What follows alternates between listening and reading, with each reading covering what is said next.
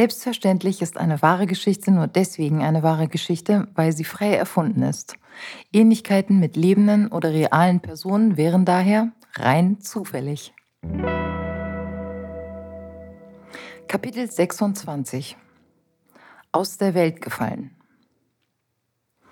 In den letzten Wochen meines Lebens als verbeamtete Lehrerin im Staatsdienst begriff ich, dass die Welt nicht so war, wie ich es bisher allseits vermittelt bekommen hatte. Diejenigen, von denen behauptet worden war, sie seien das Problem, waren meine Freunde geworden. Und diejenigen, von denen ich geglaubt hatte, sie seien ordnende Instanz und irgendwie Orientierung, hatten mich für verrückt erklärt. Ich konnte nicht begreifen, dass mir niemand half. Es war für mich so offensichtlich, was hier schief lief. Und ich weiß nicht, was für ein naives Weltbild ich offenbar gehabt hatte, aber tatsächlich konnte ich nicht fassen, dass niemand auf einer übergeordneten Ebene einsprang und wieder Gerechtigkeit herstellte. Wahrscheinlich hatte ich dieses Weltbild mit Sabrina gemeinsam. Auch sie war zur Schulleitung gelaufen, in dem Glauben, dort würde ihr geholfen. Jetzt erwartete das naive Kind in mir, dass irgendeine Institution oder ein weiser Mensch in Leitungsfunktion, Marke Bullabü Dieter, einschritt und sowas sagte wie, nur mal langsam mit den Pferden. Maike ist eine Top-Lehrerin und hat ein moralisches Dilemma nach bestem Gewissen gelöst. Und ich erkläre euch jetzt mal, wie wir das Ganze wieder in ein Happy End auflösen. Und dann stoßen wir alle miteinander an und die Welt ist wieder in Ordnung. Leider passierte nichts davon. Im Gegenteil. Susanne versuchte mich wegen Verleumdung anzuzeigen und als sie damit juristisch nicht durchkam, wurde ich von der Berliner Senatsverwaltung aufgefordert, mich in Behandlung bei einem Schulpsychologen zu begeben. Ich sei nicht stabil und eine Gefahr für den Schulfrieden. Mein Nicht-Stabilsein gründete sich auf die Tatsache, dass ich nicht aufhören konnte, meine Sicht der Dinge darzustellen und mich strikt weigerte, klein beizugeben und mich für meine Taten und Versäumnisse zu entschuldigen. Das erschien mir einfach zu absurd, zu ungerecht. Nur leider wurde nun die Tatsache, dass ich mich der Sichtweise der Berliner Senatsverwaltung widersetzte, nämlich, dass ich ein Störfaktor sei und auf Spur gebracht werden müsse, gerade als Beweis für meine Geistesgestörtheit gelesen. Ich machte zum ersten Mal in meinem Leben die Erfahrung, wie das ist, wenn Mensch keine Stimme mehr hat, wenn dir niemand mehr zuhört. Wenn alle einfach ihr eigenes Zeug weiterreden und du angeschaut wirst, als wärest du gaga. Und je mehr du dich rechtfertigst, desto schlimmer wird es. Ich hatte das Gefühl, in meiner Verzweiflung allmählich tatsächlich durchzudrehen. Wie konnte ich die Komplexität der Gesamtsituation und meine Lage besser erklären als auf der Grundlage des Wohnzimmerbildes? Es war doch offensichtlich, dass die ganze Misere, die jetzt zu diesem Eklat geführt hatte, ganz erheblich damit zusammenhing, dass eine relativ kleine Gruppe von Menschen glaubte, ihre Lebensweise wäre normal. Ja, wir glauben, unser Leben wäre normal. Und wir glauben, dass es richtig ist, den Müll zu trennen, sich gesund zu ernähren, das akademische Wohnzimmer als Ausgangspunkt aller Debatten zu nehmen und alle anderen als noch auf dem Weg dahin zu betrachten. Und solange wir das so sehen, können wir kein einziges unserer Probleme lösen. Das hatte ich ja nun jahrelang live und in Farbe selbst erlebt. Die vorhandenen Probleme können wir nur lösen, wenn wir diese einseitige Perspektive verlassen und uns stattdessen Strategien überlegen, wie alle ihre Stimme einbringen können. Ich wollte von diesem übergeordneten langfristigen Ziel sprechen, das nämlich meine Handlungsweise verständlich gemacht hätte und mich eben nicht aus der Position einer rebellischen Theaterlehrerin wieder und wieder rechtfertigen müssen. Aber alles, was ich sagte, wurde als verrückt und widerständig gelesen. Während ich in diesen vergeblichen und gespenstischen Gesprächen saß, wurde mir plötzlich klar, dass ich mich inzwischen selbst in meiner eigenen Klassenkonferenz befand. Ich sollte einsehen, dass ich schon die ganzen Jahre davor den Dienst nach Vorschrift verweigert hatte und dass ich mit meiner Sichtweise auf die Dinge den Schulfrieden störte. Dafür gab es nun einen handfesten Beweis. Denn neun Kolleginnen hatten sich spontan bereit erklärt, mich bei meinem ersten verordneten Termin beim Schulpsychologen zu begleiten, um zu demonstrieren, dass sie mich keineswegs für verrückt hielten. Als der Schulpsychologe die Tür öffnete, schaute er einigermaßen überrascht auf die zehn Leute, die sich vor seinem Zimmer drängten, und sagte nur, oh, dann müssen wir in einen anderen Raum rüberwechseln. ich habe hier nur zwei Stühle. In dem anschließenden, in dem anschließenden Gespräch musste ich selbst nichts sagen, weil alle anderen ihre Sichtweise zu Protokoll gaben und einforderten, dass das Gesagte schriftlich festgehalten wurde. Was sich für mich zunächst wie eine Rettung anfühlte, fiel mir allerdings hinterher erst recht auf die Füße. Denn nun hatte die Schulverwaltung den Beweis dafür, dass ich jetzt auch noch das ganze Kollegium aufwiegelte und daher der Schulfrieden in Gefahr sei. Auch das erschien mir so dermaßen absurd, als ob irgendwelche Menschen, ach so, als ob ich irgendwelche Menschen aufwiegeln könnte. Aber offenbar traute der Senat den ganz kleinen Lehrerinnen nicht zu, dass sie sich auch höchst selbst eine Meinung bilden konnten, ohne aufgewiegelt zu werden. In diesem ganzen Theater saß der Wurm des Gehorsams, der Wurm des autoritären Denkens. Selbstdenkende und eigenverantwortlich handelnde Menschen kamen in diesem Denken nicht vor und waren vor allem nicht erwünscht. Kein Wunder, dass die Schülerinnen sich alle wie rebellische Kinder aufführten. Sie hatten ja keine Erwachsenen als Rollenvorbilder. Selbstverantwortung zu übernehmen war einfach nicht en vogue. Und das ausgerechnet im Schulsystem. Für mich war es ein Schock. Ich hatte geglaubt, dass am Ende des Tages den Institutionen und den Menschen, die sie vertreten, zu vertrauen ist. Dass so etwas wie jetzt nicht passieren kann. Dabei hätte ich es wissen können. Anderen war es schon vor mir so gegangen. Nur hatten die Institutionen mir selbst bisher immer genützt, mir Vorteile verschafft, weil ich mich wohlig und sicher innerhalb der richtigen Perspektive befunden hatte. Jetzt merkte ich, alles kann auch anders sein. Vieles ist, auch bei uns, ungerecht. Nicht nur irgendwo anders in der Welt. Und überall sind Menschen. Und manche Menschen sind so und andere sind so. Es gibt keine absolute Sicherheit.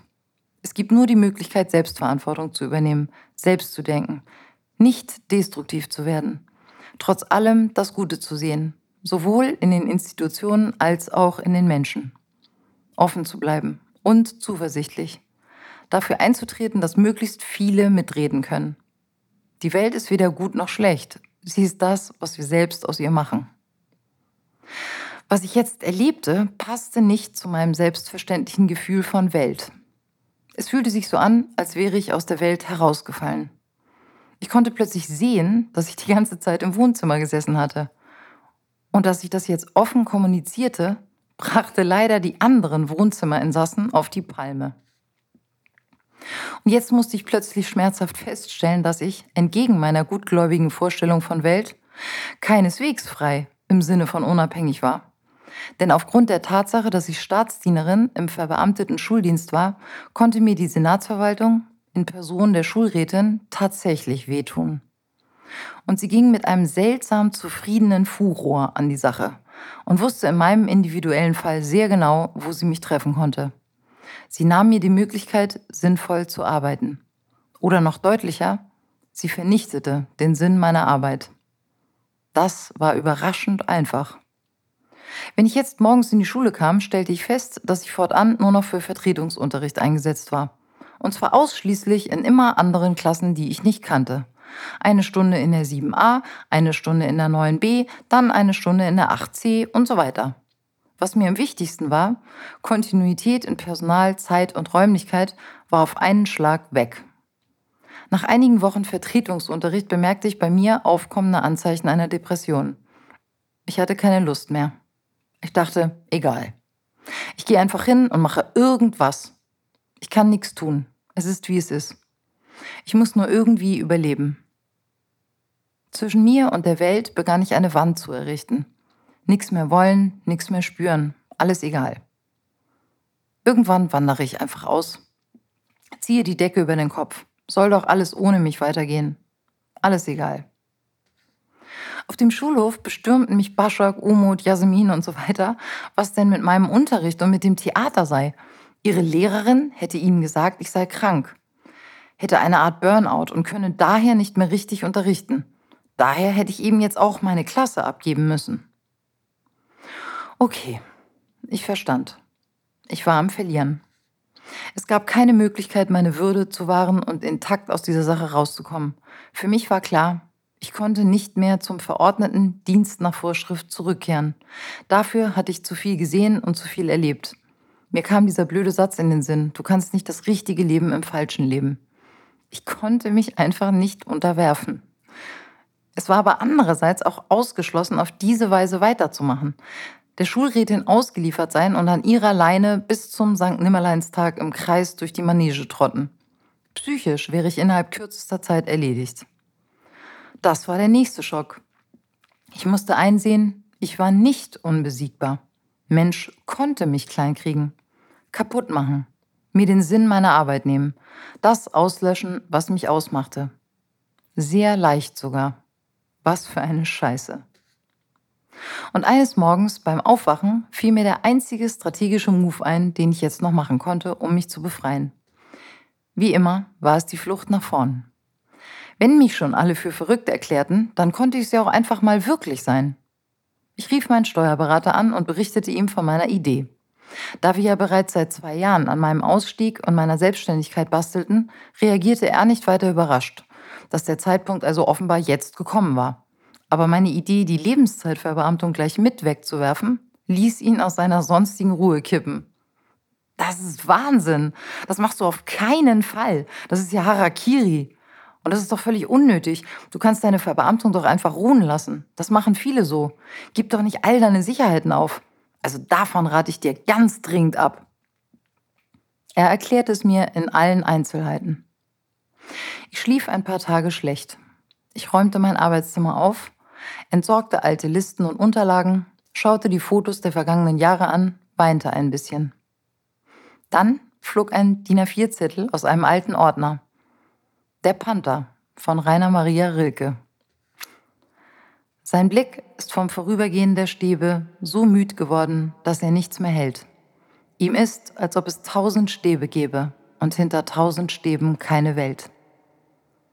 Der weiche Gang geschmeidig starker Schritte, der sich im allerkleinsten Kreise dreht, ist wie ein Tanz von Kraft um eine Mitte, in der betäubt ein großer Wille steht. Nur manchmal schiebt der Vorhang der Pupille sich lautlos auf. Dann geht ein Bild hinein, geht durch der Glieder angespannte Stille und hört im Herzen auf zu sein. Ich kannte das Gedicht natürlich, aber jetzt ging es rein. Ich wusste, dass ich bereits drüber war. In meinem Innern war die Entscheidung längst gefallen. Das letzte Gespräch in der Senatsverwaltung war dann auch relativ kurz. Und an der Reaktion auf meinen kleinen interessanten Move erkannte ich, dass mich in Wahrheit niemand für verrückt gehalten hatte. Frau Reimann sagte gerade, Sie denken, Sie können hier machen, was Sie wollen, aber das können Sie eben nicht. Bla bla bla. Ich hatte längst aufgehört zuzuhören. Und Sie sind nämlich dem Staat verpflichtet. Sie haben einen Amtseid geleistet. Bla bla bla. Und in Zukunft werden Sie bla bla bla. Wie sehr muss diese Frau selber in autoritären Strukturen gedemütigt worden sein, dass sie die ganze Zeit so eine Genugtuung dabei empfindet, mich klein zu machen. Wenn es nicht so wahnsinnig traurig wäre, wäre es fast komisch, dachte ich, wie ein Charlie Chaplin-Film. Der Moment war gekommen. Ich hob den Kopf und sagte klar und deutlich, wir können uns das hier sparen. Ich kündige. Meine Verbeamtung gebe ich auf. Ich bin raus. Schluss mit Staatsdienerin. Das ist hier alles nicht mehr so meine Sache.